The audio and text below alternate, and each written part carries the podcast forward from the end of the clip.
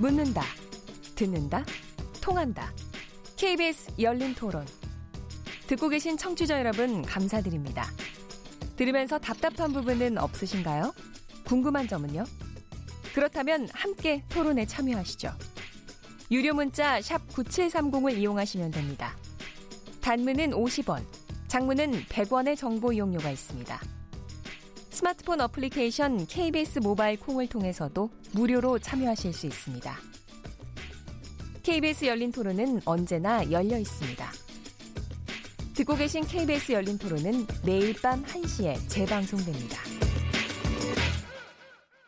대통령제도 문제가 있고 의원내각제도 문제가 있는데 헌법에 나와 있는 것 자체로만 따지면 상권분립이 이미 되어 있고 서로 충분히 서로 견제할 수, 상호 견제가 가능한 건데 지금은 헌법 문제가 아니라 그 사람들이 묵인하고 있는 건 아닌가 싶어서 뭐 개헌을 하기 전에 먼저 법을 잘 지키고 있나를 봐야 되지 않나 싶거든요. 독일처럼 제일 여당과 제일 야당이 합쳐서 연정을 이루는 것, 그런 것도 하나의 대안이 있을 것 같은데 시대가 많이 변했잖아요. 우리 시대에 맞게 변할 부분이 있다고 생각합니다. 총리 추천제도 긍정적으로 생각하고요. 뭐 뭐 일단은 총리도 우리나라는 뭐 권한이 좀 있어야 된다 생각하고 너무 대통령 쪽으로 권력이 뭐 집중돼 있지 않나 생각하기 때문에 그렇습니다. 연임제는 이제 뭐 잘하면 더 할 수 있다고 저는 생각되거든요. 개헌도 필요하고 대통령제로 인해서 권력이 집중되는 거에 대해서 우려하는 바도 많지만 우리가 분단한 국가잖아요. 그래서 대통령이 권한을 좀 가지고 있는 게 오 년 단임제는 너무 짧고 사 년 연임제는 좀 긍정적으로 봅니다. 뭔가 좀 하려고 그러면 또 바뀌고 그럼 또 시작해야 되고 이게 좀 소모적인 것 같아요. 해서 길게 하는 것도 저는 괜찮다고 생각해요. 단 잘 뽑아야죠. 네, 잘 뽑아야죠. 네, 오늘 케이비에스 열린 토론 개헌에 관련돼서 토론하고 있는데요. 시민들 목소리 들으셨습니다. 이어서 청취자들이 보내주신 문자 몇 개 들어보시겠습니다. 문자캐스터 정희진 문자캐스터. 네, 안녕하십니까. 문자캐스터 정희진입니다. 개헌 어떻게 할 것인가라는 주제 앞으로 청취자 여러분이 보내주신 문자 소개해드리겠습니다. 네, 먼저 휴대폰 뒷번호 칠팔공일 번 쓰시는 분. 국회가 이것저것 권한은 다 가져가려 하는데 정작 현실은 법률 하나 합의로 처리하기도 힘든 것 아닌가요? 국회가 총리를 추천하길 기대한다면 국정까지 마비시킬 것 같습니다. 휴대폰 뒷번호 오사팔구 번 쓰시는 분. 정말 답답합니다. 정치적으로 당리당략만 따지고 내세우면 도대체 국민들이 원하는 정치개혁, 즉 개헌은 언제 할 겁니까? 휴대폰 뒷번호 사칠공팔 번 쓰시는 분. 현 대한민국 현실에서 개헌은 반대합니다. 여야가 구체적으로 전혀 어떤 합의점도 찾지 못하고 있는 상황에서 개헌은 무책임한 주장에 불과하다고 봅니다. 우선 국민들에게 더 중요한 것은 먹고 사는 문제가 더 중요합니다라는 의견 주셨습니다. 콩으로 송문방 아이디 쓰시는 분. 각 당이 현재 개헌에 대해 가지고 있는 입장이 궁금합니다. 그때그때 여론 향배에 따라 개헌에 대한 입장이 바뀌어 갈피를 잡을 수 없습니다. 휴대폰 뒷번호 팔사공사 번 쓰시는 분. 지금 국회의원이 국민을 위해 일하고 있나요? 이런 상황에서 의원 내각제를 얘기하는 건 나라를 망치자는 염치 없는 속셈이라고 봅니다. 라고 보내주셨고요. 콩으로 이경수 아이디 쓰시는 분. 경제를 위해서라도 오 년제 단임제보다는 사 년 중임제가 적절하다고 봅니다. 현재 대통령제가 오 년제이긴 하지만 삼 년이 넘어가면서 레임덕이 오고 거의 역할을 제대로 하지 못하는 상황입니다. 현 오 년제는 사실상 삼 년제의 역할밖에 하지 못하고 있다고 봅니다. 해주셨네요. 네, 케이비에스 열린 토론. 지금 방송을 듣고 계신 청취자 모두가 시민 논객입니다. 문자는 샵 구칠삼공 번으로 참여하실 수 있고요. 단문은 오십 원, 장문은 백 원의 정보 이용료가 붙습니다. 케이비에스 콩, 트위터 계정 케이비에스 오픈을 통해서도 무료로 참여하실 수 있습니다. 청취자 여러분들의 날카로운 시선과 의견 기다립니다. 지금까지 문자캐스터 정희진이었습니다. 네, 감사합니다. 케이비에스 열린 토론 오늘 개헌 어떻게 할 것인가 주제로 김민정 경희대 교수님, 박상철 경기대 교수님, 김영남 변호사님, 이진곤 어, 주필님 이 네 분과 함께 얘기 나누고 있습니다. 저희, 저희가 일부에서 각 당에서 개헌에 대해서 가지고 있는 입장 뭐 이런 것들을 조금 정리 그러니까 딱, 딱 안을 가지고 있지는 않더라도 그동안 또 입장 표명이 있었던 것도 있는 것 같아서 박상철 교수님께서 조금 정리해서 얘기해 주실 수 있는지요? 예, 예. 그 제가 이제 각 당이 안을 갖고 있는 것이 좋겠다는 것이 뭐냐면 이제 가, 갖고 있다 보면 서로 아마 공통 부분도 있을 거예요.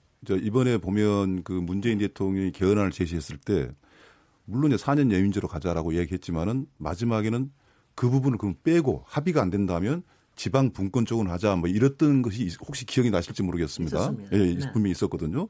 그래서 아까 우리 저 김민정 교수께서 이제 국민들한테 좀 직접적인 권한을 좀 많이 주자.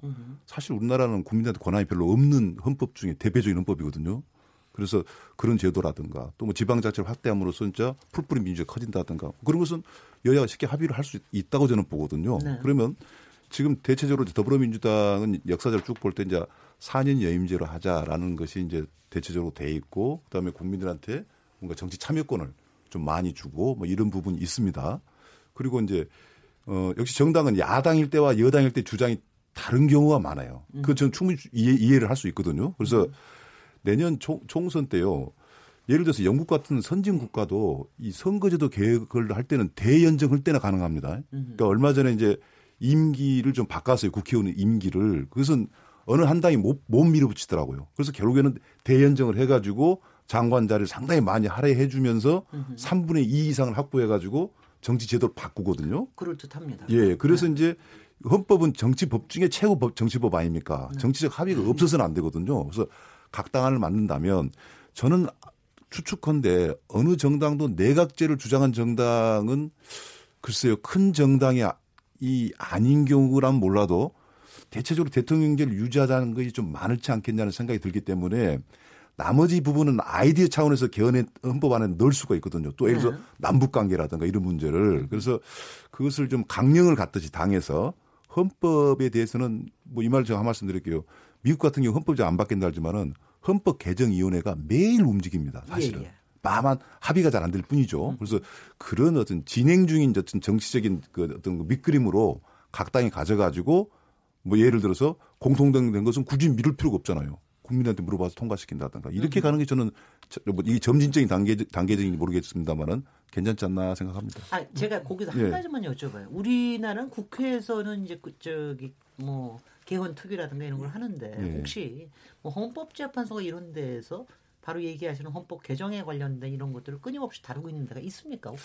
글쎄 연구 차원에서는 있지요. 국회에다 국회라는 것은 이제 어쨌든 개헌이 되려면 국회란 절차를 통과돼야 되기 때문에 네. 그것도 여야가 같이 있고 네. 그래서 다른 기관에서 헌법 개정안을 학술 자체가 아닌 한은 갖고 있기는 굉장히 힘들죠. 네. 아, 그럼 적어도 그럼 학계에서는 그래도 상당한 부분의 컨센서스가 좀 있습니까? 있습니다. 예를 들어 저희가 헌법학회 같은 경우는 이번 개헌 때도 대체적으로 서로 학자간 합의를 봐요. 네. 그러면 분명히 내각제를 주장하신 분들이 있어요. 특히 독일에서 공부하신 분들은. 그런데 대체적으로 보면 심할 땐 칠 대 삼 혹은 육 대 사 정도로 대통령 연임제 정도로 이야기가 나오고 뭐 이 정도 상황이죠. 솔직히 헌법학회에서는 그런 일을 계속해서 하고 있어야지 정상일 것 같아요. 계속 하고 있습니다. 네네. 네, 김영남 변호사님. 일단 개헌을 논의하자면 시기적으로는 내년 총선 이후에 본격화하는 것이 맞을 것으로 보입니다. 예. 지금 개헌 논의를 다시 시작하는 것은 작년 삼월에 지방선거를 앞두고 정략적인 목적을 갖고 하는 거 아니냐라는 의심을 받았던 아, 정부 여당의 개헌 추진하고 똑같은 오해를 또 받을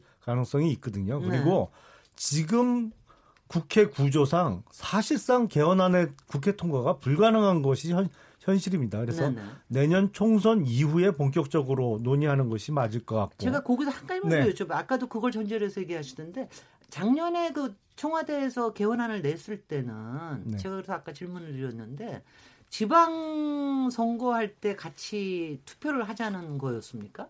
그 내용이 있었죠. 예. 아, 지방 선거할 예, 때. 예, 그렇습니다. 어, 예. 지방 선거할 때 정부 여당이 네. 그 지방 선거와 선거와 동시에 하자. 국민 투표를 붙이자고 했었고 네. 그러다가 국회에서 그 단일화된 개헌안이 안 나오니까 아니 그건 뭐 확실하게 야, 야당이 반대할 수밖에 없죠. 아니 그러니까요. 어, 그, 네. 그러니까 그때 네. 정략적인 의심을 떠나서. 할 수밖에 없었던 네. 것이고 지금 문희상 의장님의 어떤 이런 화두를 던진 게 정말 반짝 아이디어 차원의 해프닝이 아니었다면 다 또다시 정략적인 의도를 의심할 수밖에 없는 그럴, 상황이죠. 그럴 그러니까 있겠습니다. 본격적인 개헌 논의는 내년 총선 이후에 이루어질 수밖에 없는 상황입니다. 그리고 내용과 관련해서도 박 교수님은 뭐 지방 분권이라고 말씀하십니다만 작년 삼월에 대통령이 발표한 개헌안을 보면 사실은 연방제적 그 개헌이에요. 그러니까 지방 정부로 바꾸겠다는 거잖아요. 지방 자치단체가 아니고 지방 정부로 바꾸겠다는 겁니다. 그러니까 정부라는 표현 자체는 뭐냐면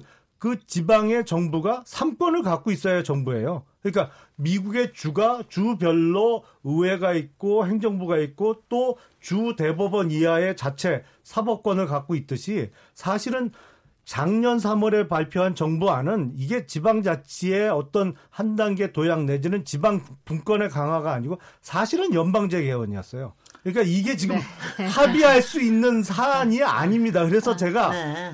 이거 지금 이백 인 이상의 국회의원의 찬성을 받는다고요? 아이고 거의 네. 불가능한 얘기라 네. 내년 총선 네. 이후에 본격화하는 것이 맞는 것 같습니다. 네, 사실 지금 뭐 이제 정당 간에도 개헌에 대해서 입장이 다 다릅니다만 학회별로도 입장이 또 다 달라요. 네. 헌법학회에는 뭐 전통적으로 보면은 어, 분권형 대통령제란 이름하에 사실 의원내각제를 우리는 분권형이라고 어, 화장을 좀 시키는 경향이 있습니다. 그래서 전통적으로는 분권형 대통령제라고 이름하는 의원내각제가 더 강했던 게 사실이고요. 네. 정치학회도 뭐 하나로 얘기하기는 어렵지만 정치학회는 또 의원 내각제에 대해서 그렇게 선호가 있는 건 아닌 것 같아요. 분권형 대통령제라고 하는 것에 대해서 소위 네. 예, 물론 이것은 뭐 합의가 있는 것은 뭐 분명히 아니고요. 그런데 합의가 있는 곳이 있습니다. 그게 바로 지방자치학회예요. 글쎄. 지방자치학회는 굉장히 음. 합의가 서 있고 그 지방자치학회의 안이 사실 어, 지난 현 정부의 개헌안에 상당히 들어와 있다 이렇게 아, 얘기할 있습니까? 수 있고요. 네. 어, 이게 뭐 사실상 연방제 아니냐라고 얘기하셨지만 연방제에 준하는 권한을 준 것이다 이렇게 얘기. 이야기는 또 좀 어려운 부분이 있어요. 어, 이름은 지방정부라고 사실 지방자치단체가 다 정부로 불리기를 원하고 네. 이런 것 때문에 지방자치학회들도 그동안 그렇게 얘기를 했고요. 그래서 자치입법권 뭐 이런 걸 주겠다라고 얘기했지만 사실 미국의 주정부가 가지는 정도의 권한을 준 것은 절대로 아니다. 이래서 그걸 연방제로 보기는 조금 또 우리가 연방제라는 표현도 어느, 어느새 또 이게 좀 정치적으로 오염이 돼가지고 권력을 중앙과 지방이 어떻게 나눠 가지느냐를 가지고 연방이냐 연합이냐 단방이냐 이렇게 얘기하는데요.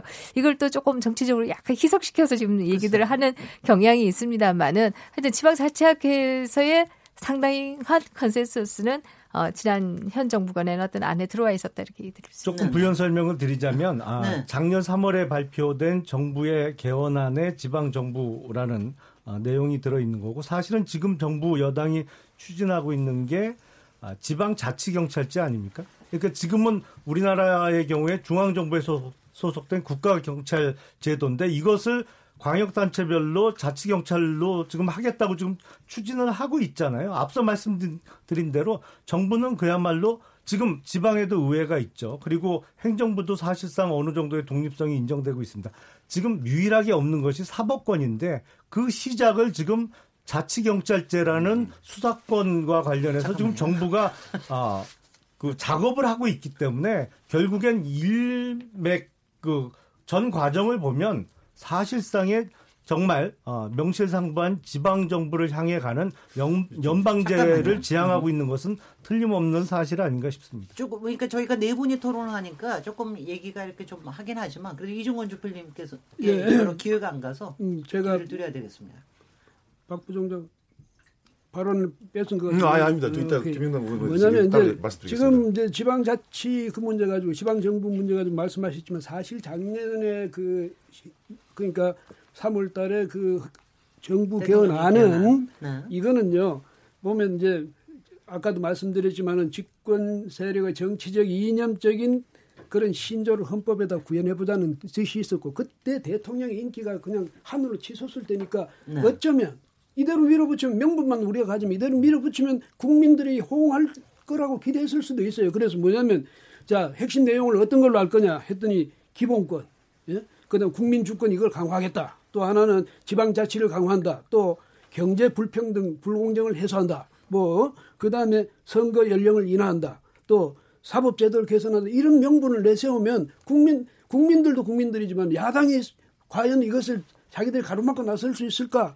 이런 생각도 했을 것 같습니다. 그런데 과욕이 문제죠. 무슨 얘기냐면 거기 보면 이런 게 있습니다. 모든 사람은 사생활 비밀과 자유를 뭐 침해받지 않는다는 식으로 국민을 이제 사람으로 돌린 게 많아요. 그게 왜 그러냐면 이제 천부 인권 뭐 네네. 천부적 그런 어떤 인, 권리나 자유에 대해서는 이거는 사람으로 하고 뭐 그다음에 국가 행정적으로 한다 법적으로든지 그 저 제약할 수 있는 그런 문제는 국민으로 한다든지 이렇게 했는데 대한민국 헌법은 대한민국에 적용되는 거죠. 네. 대한민국 영토를 벗어나는 거 아니에요. 그다음에 대한민국 헌법이 세계 인권 선언하는 데입니까? 그런 면에서 보면 과욕을 했기 때문에 저 의도가 뭐냐 이런 생각을 할 수가 있었죠. 그다음에 네. 이, 이, 어, 이런 문제라든지 하니까 이게 이 우리 국민들이 볼 때는 어이 저 양반들 진짜, 그다음에 아까 그 우리 김영남 변호사 말씀하셨듯이 지방 정부 뭐 이렇게 하는 것은 혹시라도 연방제 통일 뭐 이런 걸 통일 정책하고 이런 거 관련된 게 아닌가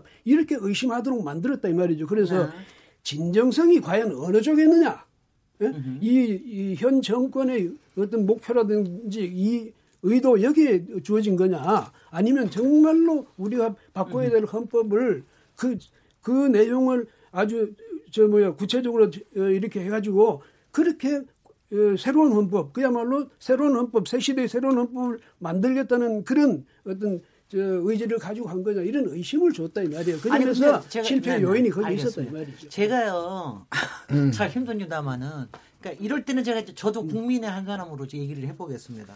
아니 그동안 정치권을 저도 한 이삼십 년을 이렇게 꾸준하게 봤는데, 일단 개헌에 대해서 이 기존의 권력자가 얘기를 하면 항상 무슨 의도이냐, 네.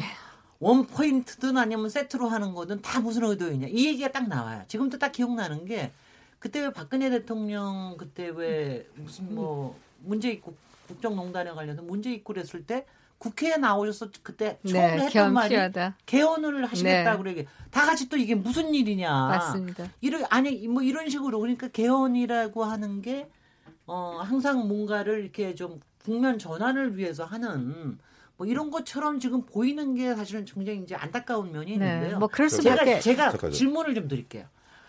제가 제가 평소에 제가 질문 저 가지고 있던 게 이런 거예요. 그렇게 오해를 받지 않으려면 이렇게 하면 안 됩니까? 그러니까 절대로 가령 다른 선거하고 같이 붙이지 않는다. 국민투표는 별도로 한다. 이러면은 이거는 뭐 조금 조금 중립성이 있을 수 있는 거 아닌가, 이런 질문을 하나 드려보고요. 그다음에 제가 혹시 이런 것도 가능하지 않습니까? 지금 얘기하시면 왜 작년에도 대통령 그 안에 너무 세트로 나왔다는 거 아니에요? 그러니까 세트에 찬성하든 반대하든 이렇게 하지 말고 여러 가지가 권한들이 있으면은 거기에도 대안들이 있으면은. 가령 그 대안에 대해서 같이 국민투표에 붙일 수 있는 방법은 혹시 없습니까? 없죠. 현행법. 아니, 아니, 아니. 현행법상에. 네. 아, 그래서 이제 네. 그, 아, 그걸 하려고 그러면 개헌을 해야 되는 거죠. 네, 그렇습니다. 아, 알겠습니다. 아, 그 얘기를 좀 자세하게 해 주십시오. 저는 네, 네. 그 질문보다도 그냥 그런 답답함을 우리 이제 앵커께서 다 말씀하신 것 같아요. 네, 네. 예, 여기에 대한 답변을 한다는 것 자체가 네.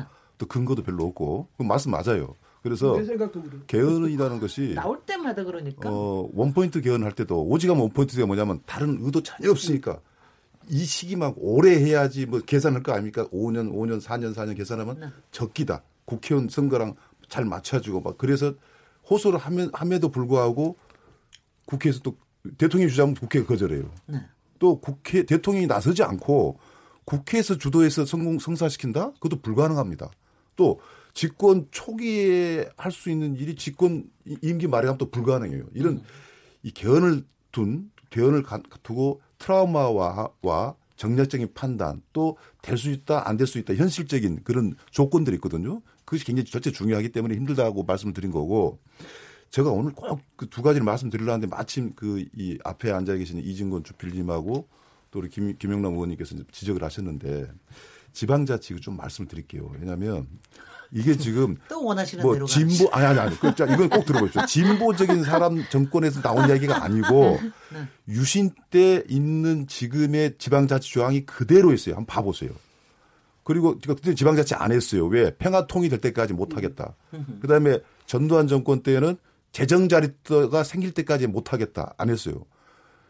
노태우 대통령 때 민주화 됐던 문민정부로 왔다 그래놓고도 그 당시 양김이 단식을 해가지고 이제 지방자치를 실시를 했거든요. 근데 지금 조항도 보면은요, 유신대 조항하고 똑같아요. 즉, 단체 중심이란 말이에요. 지방자치는 단체가 아니라 그 지역에 사는 주민들이 정치 참여 기능이 많아야 되거든요. 그래서 이미 지방자치법은 그런 제도가 많이 생겼어요.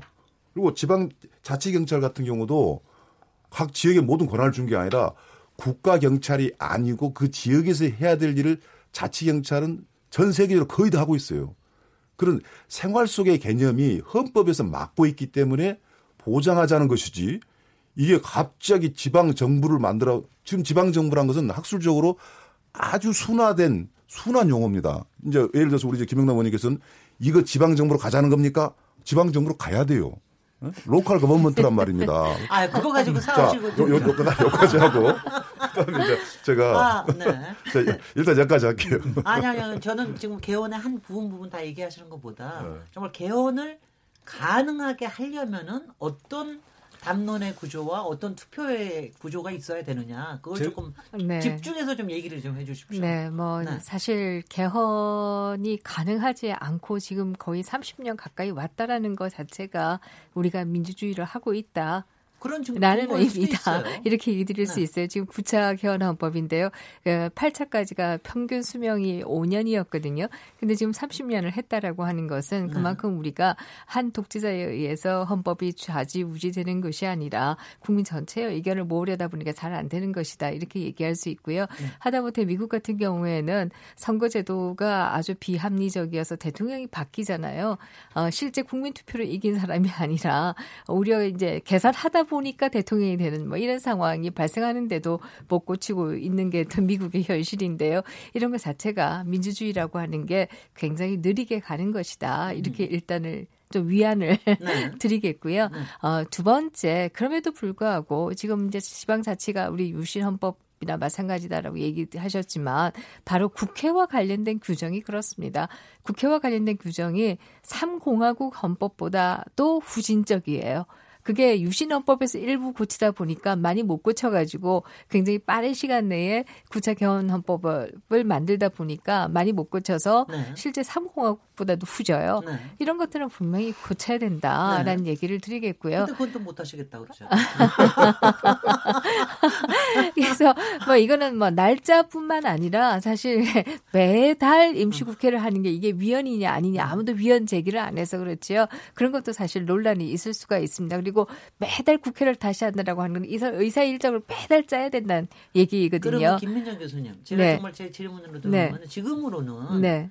지금 현행 헌법 하에서는 네. 세트로 개헌하는 수밖에 없다는 뜻이고 그거는 적어도 여야가 되든 아니면 적어도 삼분의 이의 사람이 국회의원들이 찬성하는 뭔가 안이 돼야 국민투표에 붙일 수 있다는 거죠. 네, 그럼에도 불구하고 저는 또 방법이 있습니다. 네, 세트라기보단 이렇게 어. 너무나 명백하게 후진적인 조항들만 어. 골라서 어, 국민에게 권한을 주는 거, 그리고 네. 지방의 분권을 조금 더 강화하는 거, 그리고 국회 조항에서 아주 후진적인 거 네. 뿐만 아니라 대통령 인사권이 지나치게 강화되어 있어서 역대 것도. 대통령마다 모두 인사권은 나의 음. 권한이다라고 얘기를 음. 하는데 이거 미국 같은 경우에는 절대로 그렇지 않거든요. 예. 지명권만 있을 따름이 거든요. 음. 그렇기 때문에 이 부분, 음. 이 부분만 좀 고치고 나도 아니, 그 훨씬 변호사님, 이거는 좀 얘기가 될 수 있는 거 아니에요? 근데 어, 지금 말씀하신 것만 해도 사실 헌법 조항 수십 개를 건드려야 돼요. 물론이죠. 근데 제가 보기엔 정말 우리가 삼십이 년 됐잖아요. 지금 개헌을 마지막으로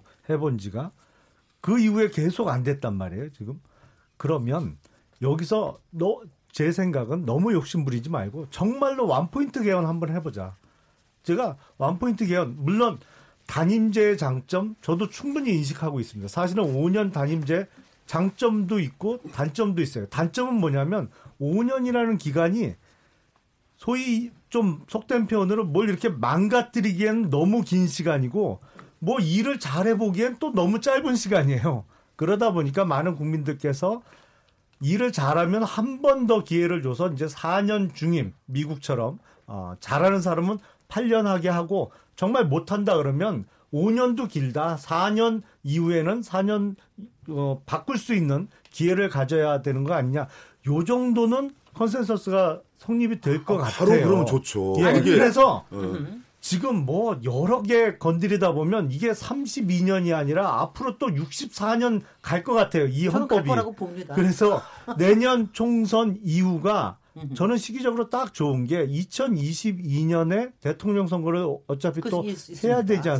삼월 달에. 그래서 으흠. 내년 총선 이후에 사 년 대통령 중임제로 바꾸면 딱 사 년 주기로 해서 대통령 임기 중간에 총선이 사실상의 중간 평가가 돼요. 아, 그러니까 이제 이천이십 년에 총선을 하고 네. 거기서 좀 합의를 해서 이천이십일 년에 국민투표를 하면 그렇죠. 그래서 가능할 수 있다. 개헌을 사 년 중임제로 하면 네. 어차피 어, 새로운 헌법에 의해서 뽑히는 대통령이 이천이십이 년 뽑히고 사 년 중임제로 가는 거죠. 그러면 그리고 그 원포인트란 권력 구조 하나.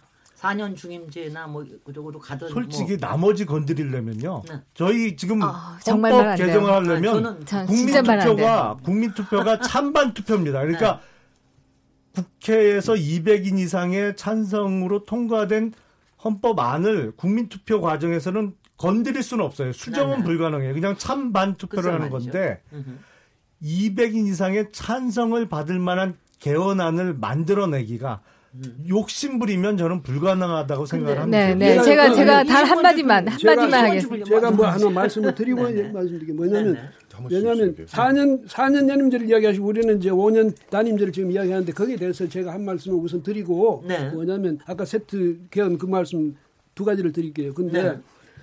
오 년 단임제는 무책임하다고 그러잖아요. 근데 사 년 중임제하면 더 무책임해질 수가 있어요. 왜 왜냐하면 어차피 재선되고 나면 마찬가지거든. 그 다음에 또 하나는 어, 오 년 단임제 하면 이 자기가 대통령으로서 그 이 권한을 행사할 수 있는 기간이 너무 짧다고 이렇게 또 주장하는 사람도 있어요. 그러니까 할 일, 할 일도 못하고 그만둔다 하는데 팔 년제, 팔 년을 해도 또 마찬가지예요. 뭐냐면 미국의 경우 대통령 이 년 정도는 뭐냐면 이제 수업기간이에요. 네, 그렇죠. 네, 이 년은 저기. 그 다음에 삼 년째 들어가면 이제 재선운동을 해야 돼요. 네, 시작을 네. 해야죠. 네. 그 다음에 끝나고 나면. 재선에. 끝, 끝나고 나면 이제 오 년. 육 년 되면 그 다음부터는 차기 쪽으로 전부 눈길이 가 있어요. 그래서 음. 대통령은 오 년 단임제를 하든 사 년 중임제를 하든 대통령의 역할을 할 수 있는 기간 또 책임 뭐 책임 안 된다 그러는데 마찬가지 아니에요. 알겠습니다. 예, 그런 점에 대해서 이 그걸 가지고 오 년 단임제가 안 좋다는 명분을 거기서 세우는 건 좀 무리가 있고 또 하나는 네네. 뭐냐면 세트 그 말씀하셔서 그런데 우리가 만약 개헌을 한다더라도 어차피 원포인트 개헌밖에 안 돼요. 지금 자, 지, 아니 뭐 삼 포인트로 해도 아니, 되지요. 정부는 일 포인트도 안 되겠는데 그러니까, 사 년 중임제도 아니 한다 하더라도 그렇게밖에 안 된다는 얘기고 왜냐하면 지난번에 대, 이 문재인 대통령이 제안했던 그, 이, 그 개헌안은 이건 말이죠. 완전히 심지어 자구 하나하나까지 고쳤거든요. 이게 무슨 예. 얘기냐면 과거에 그때 우리가 제언할 때 그때 용법을 그대로 쓰면 그거 용, 그냥 놔두면 안 됩니까? 네. 그걸 꼭 오늘날의 용, 저 용어 그걸로 고쳐야 됩니까? 그래서 음. 그런 거는 뭐냐면 이 좀 오만하다고 말할 수도 있어요. 그러니까 이런 식으로 해놓으면 아까 그 저 어, 앵커께서도 말씀하시지만 그 안에 내가 싫어하는 것도 분명히 들어있고 막 국민들이 볼 때 네. 그런데 그걸 전부 뭉뚱거려가지고 일괄적으로 통과시키라는 건 아닙니까? 그 국민 보고. 네. 그다음 국회의원 여기 이제 김영남 의원 계시지만은 국회의원도 그 그 저 내용 전부 숙지했습니까? 아니에요. 그러니까 숙지 안 하고 그냥 당론에 따라서 투표하게 되거든요. 네. 이런 식의 개헌은 안 된다 이 말이죠. 네, 네. 네. 뭐 네. 사 년 사 년 중임제 결코 안 된다라는 얘기 어, 좀 드리겠고요. 네. 어, 사실 미국 대통령하고 우리가 한국 대통령을 비교해 보면요, 우리는 일단 미국은 연방제이고 우리는 단방제이기 때문에 그거에서 일단 대통령 우리 대통령이 더 권한이 세고요. 인사권 우리가 뭐 미국보다 훨씬 세고요. 뿐만 아니라 감사원 이런 거 다 우리는 우리나라 대통령에 있고요. 또 국회와 관련해서도 뭐 법안 제출권을 비롯해서 다 뭐 예산권 뭐 거의 다 우리 대통령이 다 가지고 있어요. 그렇기 때문에 우리는 엄청나게 강한 대통령제예요. 미국하고 네네. 비교해본다라고 하면. 네. 그나마 우리가 조금 나은 거라고 하면 그래도 오 년 단임제인데 미국은 사 년 중임제다 이렇게 얘기할 수 있는데 이렇게 강한 권한을 가진 대통령한테 또 사 년 중임제까지 해준다? 음. 사 년 중임제 하면요. 네네. 아주 예외적으로 정말로 뭐 완전히 경제를 다 망가뜨리거나 아니면 음. 어디 전쟁을 해서 지거나 이런 대통령 전쟁, 아니고는 전쟁 나면은 더 더 찍어줘. 예, 뭐 그런 그렇지 지거나 지거나 나는 게 아니라 지거나 이, 이런 이런 경우가 아니면 사실 사 년 중임제에서 현 대통령이 지는 경우가 없어요. 네. 그렇다면 사실상 판열 팔 년을 가는 건데 예, 예. 그 대통령은 거의 뭐 저는. 아, 그야말로 무슨 옥황상제 이상의 권한을 가지게 될 저, 것이다. 제가 그래서 예, 예. 그거 사 년 중임제 예. 특히 우리같이 이제 선거 부정조차도 있는 나라에서는 더 돼야 안 된다. 그 유권자들의 투표 성향상 사 년 중임제로 개헌을 해도 중임에 성공하는 대통령이 나오기까지 한 삼 년 정도 걸릴 것 같습니다. 그렇지 않습니다. 본격적인 관건 선거를 한다라고 하면 좀, 네. 그거 그렇지 않아요. 뿐만 아니라 아, 꼭 하나만 해야 된다라고 한다면 저는 국회의 인준권을 신설해야 된다. 알겠습니다. 대통령 적어도 차관급 이상은 국회가 인준하도록 해야 된다. 여기에 네, 네. 지금 네, 박상철 교수님. 지금 사 년, 오 년, 팔 년으로 이렇게 이야기하고 있는 것은 큰 오류가 하나 있는 게요. 단임제를 왜 우리가 지금 바꿔야 되냐는 거냐면 아까는 이제 제가 이제 이론적으로 이야기할 때 국민들한테는 선출권이만 있지 심판권이 없다라고도 표현했고 또 정당 정치의 사이클이 무너져버린다라고 했단 말이죠. 단임제라냐 아니냐가 중요한 거예요. 다만 중임제 뭐 이렇게 한 것은 세 번 이상 하면 이제 독재로 갈 수가 있어 독선으로 갈 수 있으니까 두 번을 제한했던 미국의 경험을 우리가 인정해 주는 거죠. 이 대, 요 단임제로 하면요. 그 대통령한테 모든 권력이 집중돼 있잖아요. 현재 헌법이. 그러면 이 권력으로 모든 정치가 작동이 된단 말이죠. 정당 정치까지. 한번 거슬러 가보세요. 네네. 각 정당이 계속 생겼거든요. 열린우리당부터 쭉, 쭉 더불어민주당 생겼고 그다음에 자유한국당까지 왔잖아요. 음. 이게 어디서 왔을까 생각했을 때 정당의 사이클에 따라서 대선 후보가 나오는 구조가 무너져버린단 말이죠. 그러면 미국 국민들이나 정당인들이 워낙 정치를 잘해서 우리보다 오래 가는 정당들이 있을까. 어쩌면 중임제, 연임제 그 연구를 하다 보면 이 단임제가 준 폐단이 엄청나게 크다는 거예요. 그래서 이것을 오 년만 해도 이만 다행인데 팔 년 하면 어쩔 겁니까? 라고 접근해서는 안 된다고 보고 으흠. 마침 이 김영남, 김영남 의원은 개인적인 철학이 서로 딴 세상에 사는 사람이다. 우리 서로 생각하는데 묘하게 이 케이비에스 라디오만 나오면 둘이서 합의를 똑같은 의견을 이야기하는 연동형 미래에서 맞아요. 의견을 같이 했죠. 어, 근데 뭐냐면 지금요. 저는 아, 자, 한, 한, 한 말씀 드릴게요. 아까 자, 연도를 잘 이야기했는데 그 기억이 나실 겁니다. 참여정부 때 원포인트 개헌을 했던 것은 그때 하면 아까 말한 대로 사이클이 이 년마다 대통령 선거, 이 년 후 국회의원 선거 또 이렇게 간다라는 거, 중간평가 가능하다는 거였는데 이번에 같은 경우는요. 그런 계산이 졸지에 생겨버렸어요. 조기 대선이 생겨가지고 그, 그 사이클이 생겼기 때문에 저는 원포인트 개헌을 한다면 물론 국민들이 반대하면 안 됩니다. 이 여야가 어느 정도 한 육십 퍼센트 이상 찬성해 준다면 원포인트 개헌은 하고 가는 게 괜찮게 않냐라는 생각하고 아마 이 부분은 시점은? 어, 예? 시점은? 시점은 저도 아까 말씀 잘하셨는데 국회의원 선거 끝나고 해야 돼요. 네, 네. 끝나고 저는 나서. 별도의 예. 국립, 예, 그, 국민투표가 음. 맞는 것 같습니다. 어, 제가 오늘 토론 보면서요. 오늘 청취자분들께서는 조금 혼란스러우실지도 모르지만 솔직히는 저는 이런 토론이 굉장히 즐겁습니다. 그러니까 왜냐하면 오늘 이게 당장 요안을 하자 말자 이게 아니라 약간의 난상 토론을 하면서도 전체적으로 어디로 끌고 가야 되는지에 대한 고민. 거, 거, 거기다가 여기 토론에 참여하시는 패널들이 나름대로는 어디 소구하는 점이 있어, 있어 보여서 그리고 라인도 분명해 보이고 그래서 이런 토론이 사실 우리 사회에 좀 많아야 된다는 생각이 들어서 이게 케이비에스 열린 토론의 힘이 아닐까. 거기다가 우리 박상철 교수와 김영남 전 국회의원님, 자유한국당 국회의원님하고 막 이렇게 만나는 저 지점도 생기고 너무 좋지 않습니까? 잠깐 쉬었다가 마지막 토론으로 이어가도록 하겠습니다. 지금 여러분께서는 케이비에스 열린 토론 시민 김진애와 함께하고 계십니다. 토론. 듣기만 하면 답답하시죠? 유료 문자 샵 구칠삼공으로 문자 보내시면 토론에 참여하실 수 있습니다. 짧은 문자는 오십 원, 긴 문자는 백 원의 정보 이용료가 있습니다. 스마트폰 어플리케이션 모바일 콩을 통해서도 무료로 참여하실 수 있습니다. 케이비에스 열린 토론은 당신을 향해 언제나 열려 있습니다. 케이비에스 열린 토론, 오늘 개헌 어떻게 할 것인가라는 주제로 얘기 나누고 있는데 김민정 경희대 교수님, 박상철 경기대 교수님, 김영남 전 의원님, 이진곤 어, 주필님 이 네 분과 함께하고 있습니다. 정의진 문자캐스터, 청취자들 보내주신 문자 소개해 주십시오. 네, 안녕하십니까. 문자캐스터 정의진입니다. 청취자 여러분들의 참여가 이어지고 있는데요. 문자 몇 개 소개해 드리도록 하겠습니다. 네, 먼저 휴대폰 뒷번호 일팔공육 번 쓰시는 분. 촛불혁명 이후 개헌이 매우 필요한 시점이라고 봅니다. 헌법이란 그 당시 시대 정신을 반영해야 하기 때문입니다. 휴대폰 뒷번호 구삼육일 번 쓰시는 분. 오 년 단임, 사 년 중임 모두 장단점이 있겠지만 우리 정치 현실을 보면 가간의 장점보다는 단점에 비중을 두고 개헌을 진행해야 할 것 같습니다. 해주셨고요. 휴대폰 뒷번호 팔오공오 번 쓰시는 분. 뿔풀이 민주주의 주장하는데 현 우리나라의 현실을 무시한 처사라고 봅니다. 지방지역의 부정부패가 얼마나 심각한지 아십니까? 휴대폰 뒷번호 육팔삼이 번 쓰시는 분. 개헌은 천천히 해도 될 것 같습니다. 우선 어떤 안들이 있는지 국민들에게 충분히 설명해야 할 것 같고요. 여론 수렴을 한 후 지금보다 나은 제도를 만들어야 될 것 같습니다.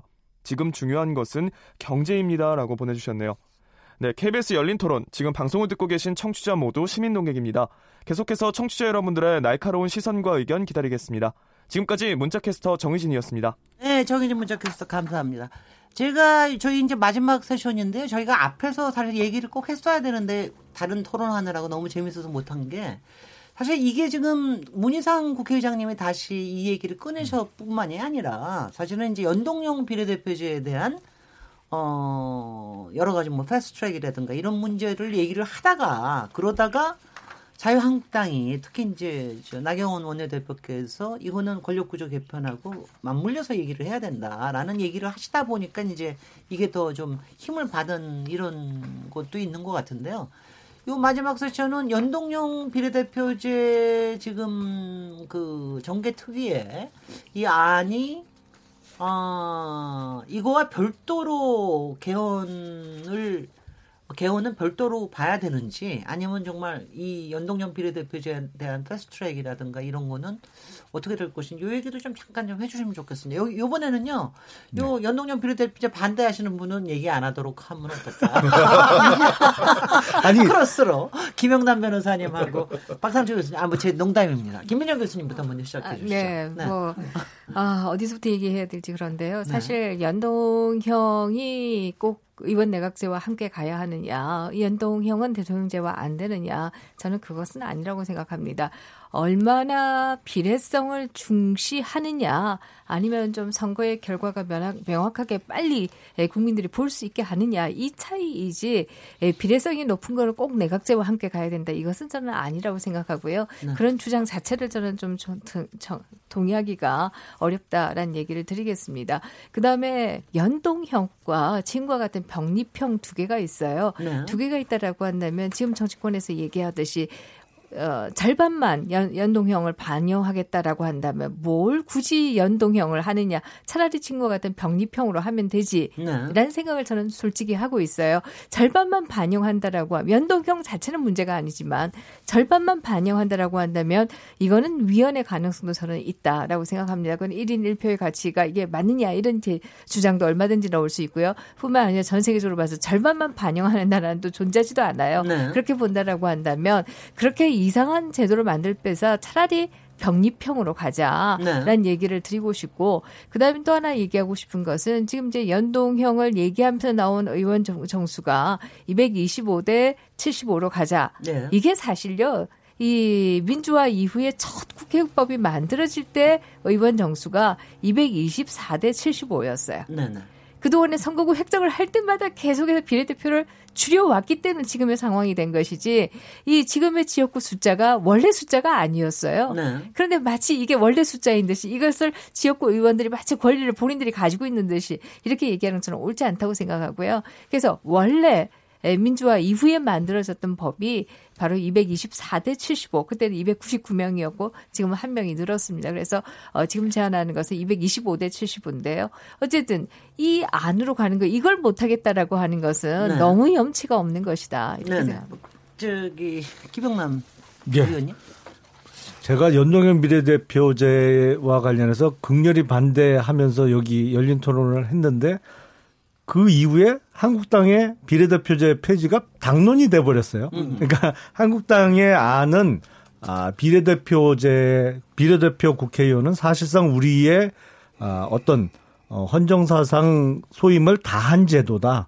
아, 그리고 대통령제와도 맞지 않고 현실적으로도 여러 가지 폐해가 있습니다. 사실은 뭐 의원내각제를 하고 있는 유럽에서 이리 비슷한 제도를 하는 나라가 많습니다만, 그 정당 내에 파벌이 가장 심하, 심하게 생기고 또 강하게 단결하는 이유가, 비례대표 의원이 많으면서 또 우리는 불문율로 한 번만 하는 게 돼 있습니다. 가끔 예외도 나옵니다만, 근데 유럽에서는 비례대표 국회의원을 여러 번 다선하는 경우도 많기 때문에, 그래서 당권을 가진 사람들한테 사실상 임명을 받는 국회의원들이 많아지면서 여러 가지 폐해가 나오고 있어서, 어, 한국당의 당론은 비례대표제 알겠습니다. 국회의원을 폐지하면서 어, 의원 정수를 삼백 명에서 이백칠십 명으로 줄이는 겁니다. 사실은 제가 십구 대 국회에서 어, 현역 의원으로 있을 때 주장한 건 사실은 비례대표제를 폐지해서 그냥 이백오십 석 정도로 국회의원 정수를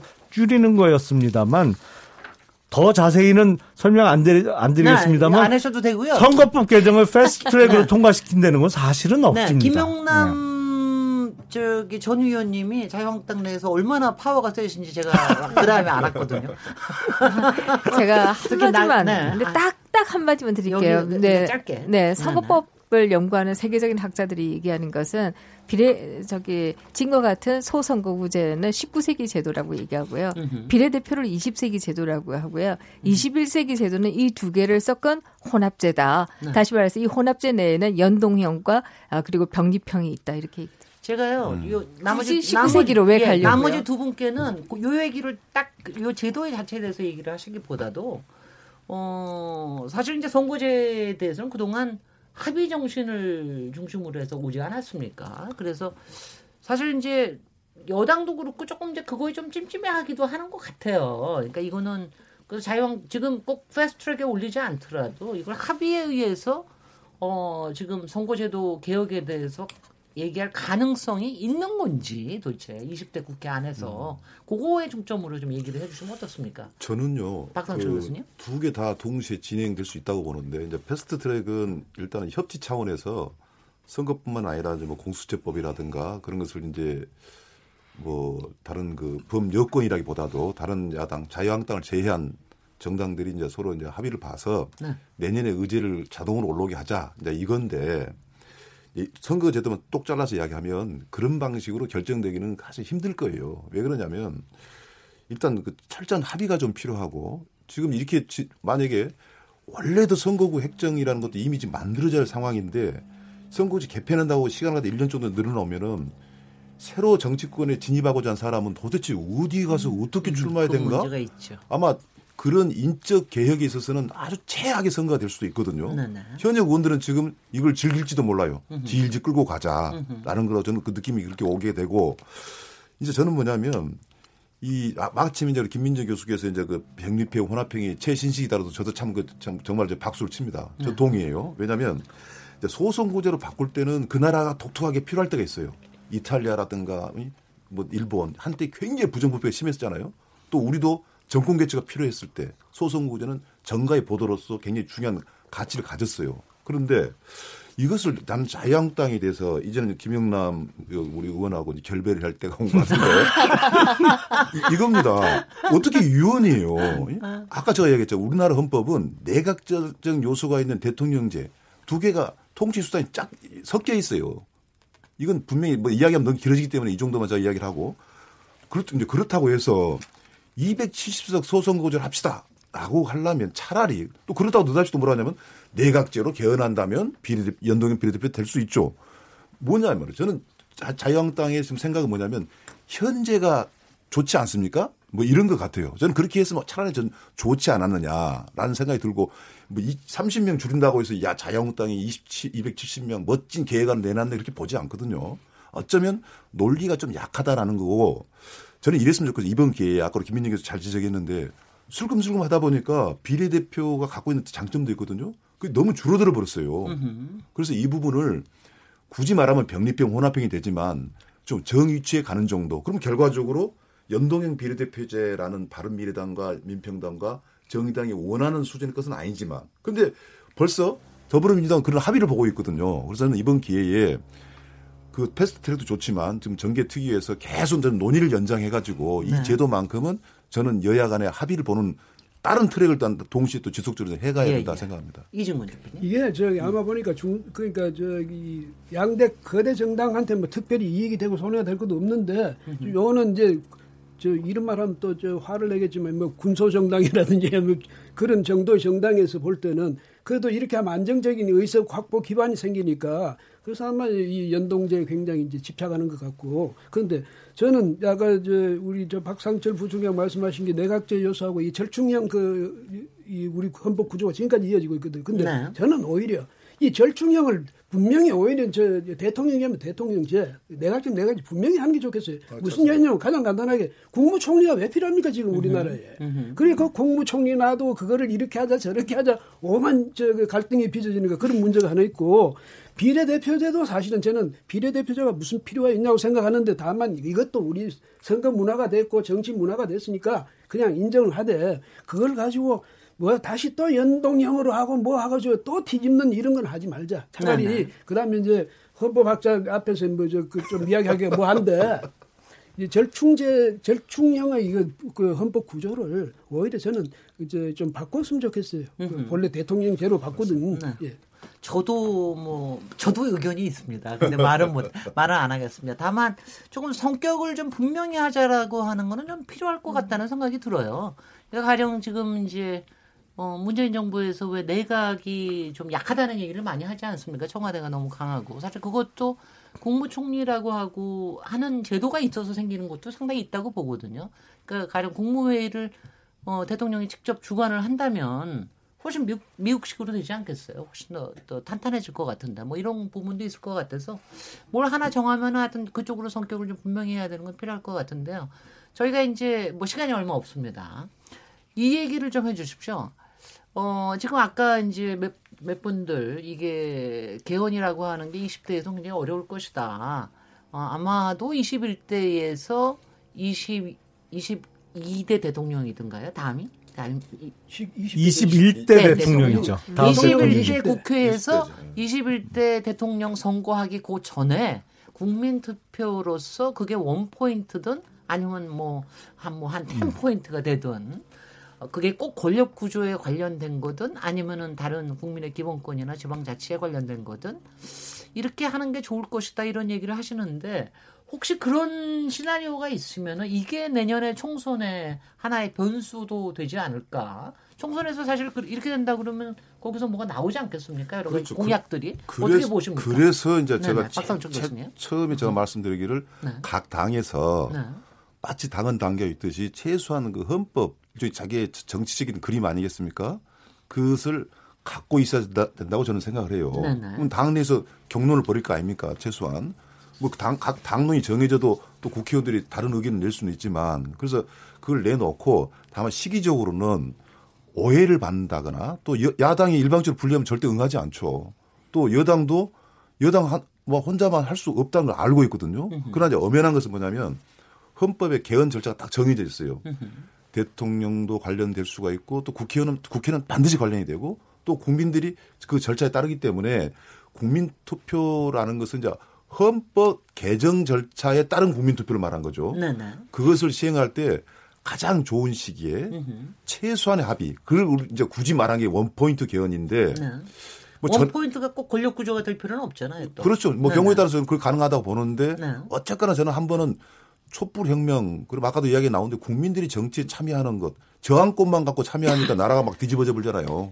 우리 국민들은 뭔가 참여 욕구가 무지 강한 그 국민이에요. 그걸 헌법에서 좀 숨통을 터주는 것도 저는 괜찮다고 생각하고 그래서 제일 좋은 것은 그래도 역시 헌법 그러면 권력구조가 제일 중요하기 때문에 그걸 손봤으면 좋겠지만 안 되다더라도 한번 개헌이라는 걸 갖고 국민들과 정치권이 합의를 보는 네네. 그런 시기를 저는 정했으면 좋겠다. 네네. 그것이 바로 저는 내년 총선이 끝나고.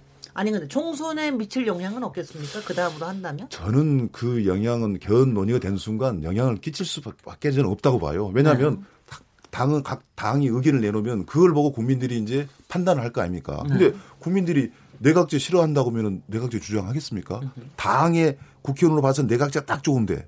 이게 대통령제를 국민들이 좋아한다. 뭐 그런 그런 어떤 영향을 저는 받을 수 있다 저는 생각합니다. 알겠습니다. 그게 앞서 말씀드린 대로 그 야당에서 우려하는 바죠. 사실은 내년 총선이 정권 심판 선거가 돼야 되는데 뜬금없이 이게 개헌 이슈로 자꾸 시석이 되는 것을 사실은 염려할 수밖에 어, 없고 지금 문희상 의장이 정말로 정권 핵심부와의 교감 하에 던진 화두라면 그런 의도가 없다고 어떻게 단정할 수 있겠느냐는 것이죠. 그리고 문제가 뭐냐면 총선 전에 각 당에서 안을 갖고 총선에서 사실 국민들의 의사를 물으면 거기서 총선에서 붙는 의원도 있고 떨어지는 의원도 있잖아요.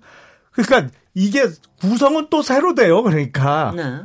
그러니까 자기 의견을 발표를 해서 안을 그 성안하는데 참여했던 의원들 중에 상당수는 또 정말 국회에서 표결을 해야 될 때는 국회에 없거든요. 그래서 개헌에 대한 논의는 본격적인 논의는 지금 그동안 여러 번 어, 그 개헌특위에서 논의를 해왔습니다만 본격적인 논의는 아예 내년 총선 이후부터 본격화해서 뭐 내년 연말이 됐던 후년 초가 됐던 국민투표를 목표로 해서 작업을 진행하는 것이 현실적으로도 가능성을 훨씬 높일 수 있지 않을까 싶습니다. 네, 어, 제가 오늘 처음으로 이제 김 의원님하고 생각을 같이 하는데 이거 좋습니다. 아주. 네. 네. 어, 사실 그렇습니다. 지금 뭐 국회의원만 결국 내년 총선을 통과한 국회의원이 과연 누구일 것이냐 이게 달라지는 게 아니고요. 정당도 달라집니다. 지금 현재는 바른미래당 가지고 얘기를 하지만 과연 더불어민주당은 다음 국회 이후에 존재할 것인가 또 나아가서 자유한국당은 과연 존재할 것인가 아마 그동안의 역사를 본다라고 하면 메이저, 메이저 정당도 존재하지 네. 않고 다른 정당으로 갔을 것이다 라고 예측하는 게 예, 그동안 역사를 기반한다라고 하면 더 옳지 않을까 이런 생각을 하게 되고요. 그렇다라고 한다면 뭐 이름도 바뀌고 지도부도 바뀌고 다 바뀌고 난 이후에 예, 지금 만든 개헌안이라고 하는 것은 뭐 그냥 휴지에 지나지 않는다 이렇게 생각이 듭니다. 그래서 어, 진짜 하고자 한다라고 하면 어, 새 국회가 만들어지고 난 이후에 지금은 뭐 국회가 제 생각에는 아마 구월에 예산안만 거의 통과시키고 나면 거의 끝나지 않을까 하는 생각이 들어요. 지금과 같이 여야가 아주 첨예하게 지금 경쟁하고 이런 상황에 있어서 정쟁을 하고 있는 상황에 있어서 그렇기 때문에 이번 국회에 기대하는 것은 뭐 별로 저는 무망하다라는 생각이고요. 네. 결국 다음 국회 때 국회 시작하자 말자 이 논의를 좀 당리당략을 빼고 부진적인 것들만 가지고 좀 하자라고 하는 논의를 했으면 좋겠습니다. 네, 네. 제가 지금 이제 우리나라의 개헌 논의는 어쩌다 보니까 개헌을 위한 개헌. 뭐, 뭔지는 모르지만 여하튼 개헌해야 될 것 같다. 뭐 이런 분위기가 또 이제 확산되고 있거든요. 그런데 네. 어, 정말 절박하게, 어? 절실하게 뭔가 바꾸지 않으면 안 될 그런 그게 있을 것 아닙니까?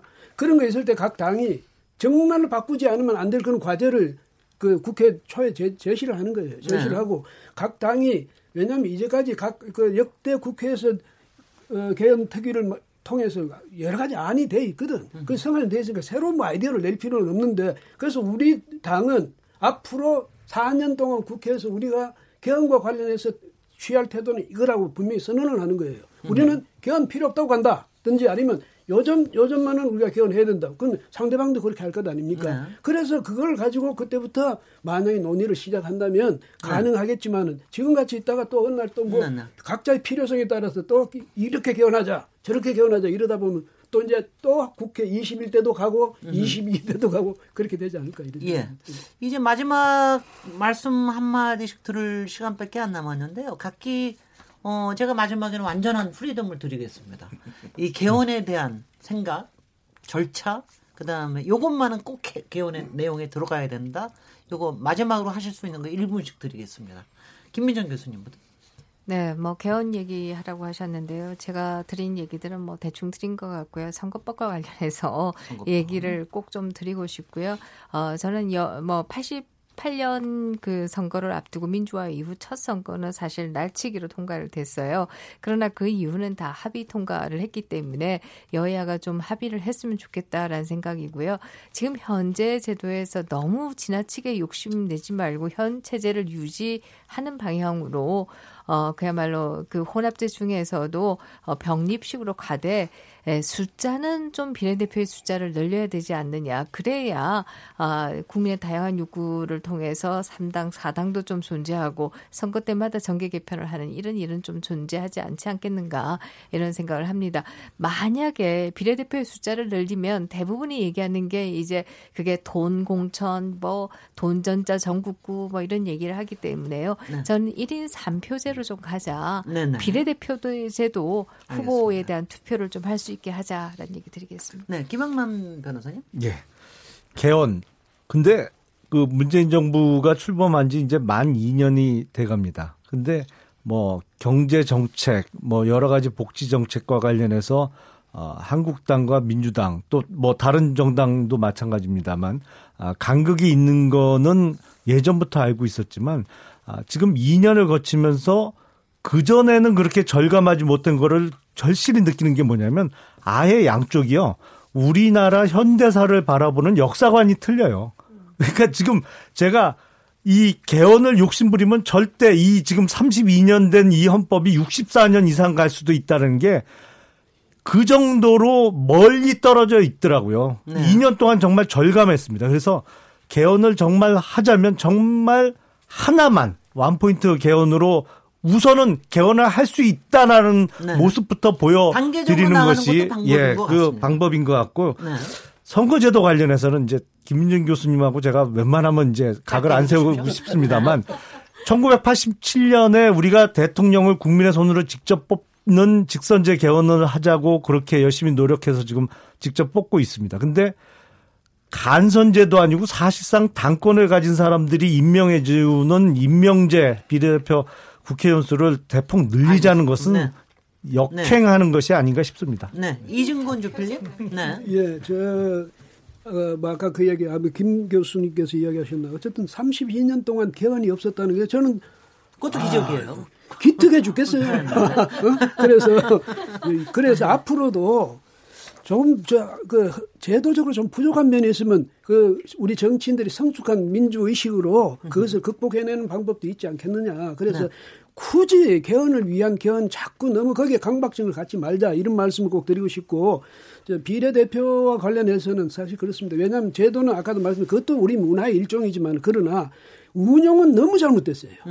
그, 그야말로 네. 각 그 당 지도부가 자기들 주머니 돈 비슷하게 그렇게 했는데 지명제는 안 예, 되죠. 그렇게 저 앞으로는 의식을 바꾸든지 아니면 네, 제도를 네, 바꾸든지 그렇게 했으면 좋겠습니다. 고맙습니다. 박상철 교수님. 저는 개헌 문제 원포인트만 얘기할게요. 사실 그 이번 개헌을 하게 되면 현재 문재인 대통령하고는 아무 관계가 없어요. 다음 대통령하고 관계가 되거든요. 그럼 우리가 정당 정치를 정상화하고 또 대통령을 대해서 아까도 이야기 나왔 그 청취자들이 말씀, 많이 말씀하더라고요. 사 년 동안 해서 잘한 사람이면 계속 또 밀어주고 그렇지 않은, 않은 사람은 또 사 년을 끝나고 그래서 국민들이 정말 대통령을 뽑기도 하고 심판도 하는 교체도 시키는 투표로서 뭐 저항권 내지는 이게 시위 혁명 문화가 아니라 그래서 민주주의 헌법은 또 저는 다른 것도 많지만 권력구조 부분을 사 년 연임 내지는 중임제로 개헌하는 것이 정말 절실하고 그 시기는 선거 끝나고 네. 이것은 여야 특히 양대 정당 뭐 다른 정당도 마찬가지지만 마찬가지지만 서로 합의를 보는 과정을 가야 되고 특히 그 대통령의 역할을 좀 해야 한다 봅니다. 네. 본인하고 관계없는 개헌이다라고 생각하고 그것을 너무 정략적으로 생각 안 할 시기를 잘 골라야 되겠죠. 예. 예. 오늘 케이비에스 열린 토론 개헌은 어떻게 할 것인가 가지고 토론했는데요. 문희상 국회의장님께는 조금 죄송스럽게 됐습니다. 근데 저희가 이거 가지고 토론은 했, 했습니다만 저희, 제가 상당히 우려를 했었는데 토론 자체는 굉장히 흥미로웠고 그리고 오늘은 서로 의견을 크로스하는 이런 음, 사례도 많이 나와서 굉장히 즐거웠습니다. 오늘 토론에 참석해 주신 김민전 경희대 교수님, 박상철 경기대 교수님, 김영남 어, 자유한국당 전 의원님, 이진곤 어, 주필님 네 분께 감사드리고요. 저는 내일 일곱 시 이십 분에 다시 오겠습니다. 케이비에스 열린 토론 진행자 시민 김진혜였습니다. 감사합니다. 감사합니다. 감사합니다.